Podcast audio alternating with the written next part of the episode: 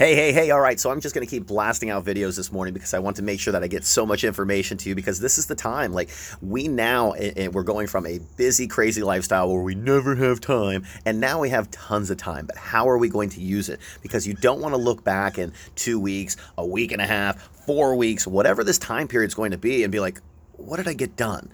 Why did I not? Why am I still tired? Why am I not rested? Why am I 15 pounds heavier? So here's the things that we need to focus on is the things that we can control. So we can't control where toilet paper is going to be. We can't control once uh, quarantine, you know, kind of does its part and we start slowing down the curve of coronavirus everybody thinks that's what it's all about, but it's really not, guys. Like, this is the chance to optimize you as a human being. So, here's the thing is like, you can control your routines. So, again, I made some notes because I am full of notes today. But here's the things that I talked about is like, one, wake up at the same time every single day. It doesn't mean that it has to be the same as like 4.30 a.m. like you, what you were previous to this, but whatever you're going to decide, wake up at that time every single day and start building in structure and routine. The next thing is your workout needs to be planned the night before of when you're going to do it and what time and how you're going to do it because that way you'll wake up and you just start living your life. I would recommend getting it done earlier in the day because it's going to give you less excuses and options and different things that'll derail you. Um, and then before you get into any sort of Netflix series, you are and you have your workout done already. So the next thing is educate yourself daily. Okay, so right now this is the chance, and this is what I just got done talking to our staff about. But this is a perfect opportunity to learn.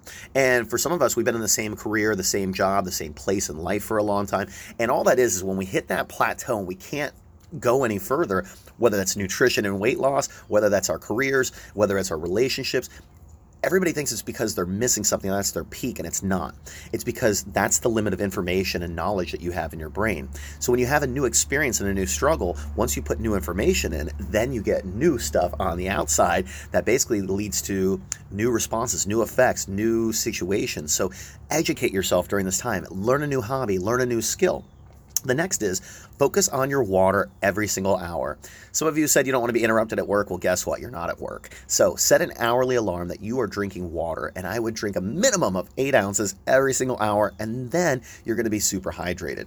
The other thing they've talked about with this coronavirus, and again, you hear everything, but it also gets killed by stomach acids. So they basically have said if you can keep hydrated the whole time and you can flush these germs down, which again sounds a little hokey, but once it gets into your stomach acids, that they will kill them off regardless if that works or not, hydrate yourself and you're going to be healthier, damn it, right? All right. So the next one is make sure that you are eating every couple of hours. So I just talked about, you know, maybe including intermittent fasting, but no matter when you decide to start eating for your day, set your alarm. So you eat two and a half, three hours later, set the alarm. That way you can eat again and eat again.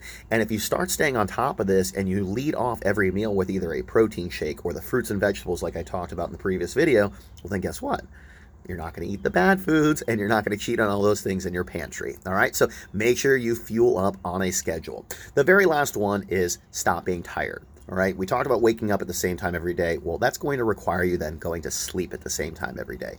So, right now, if you are not getting between six and eight hours every single night, figure out why not and reprioritize yourself because if you're getting three, four, five hours of sleep every single night, and you get a virus, guess what? Who doesn't have the best immunity? You!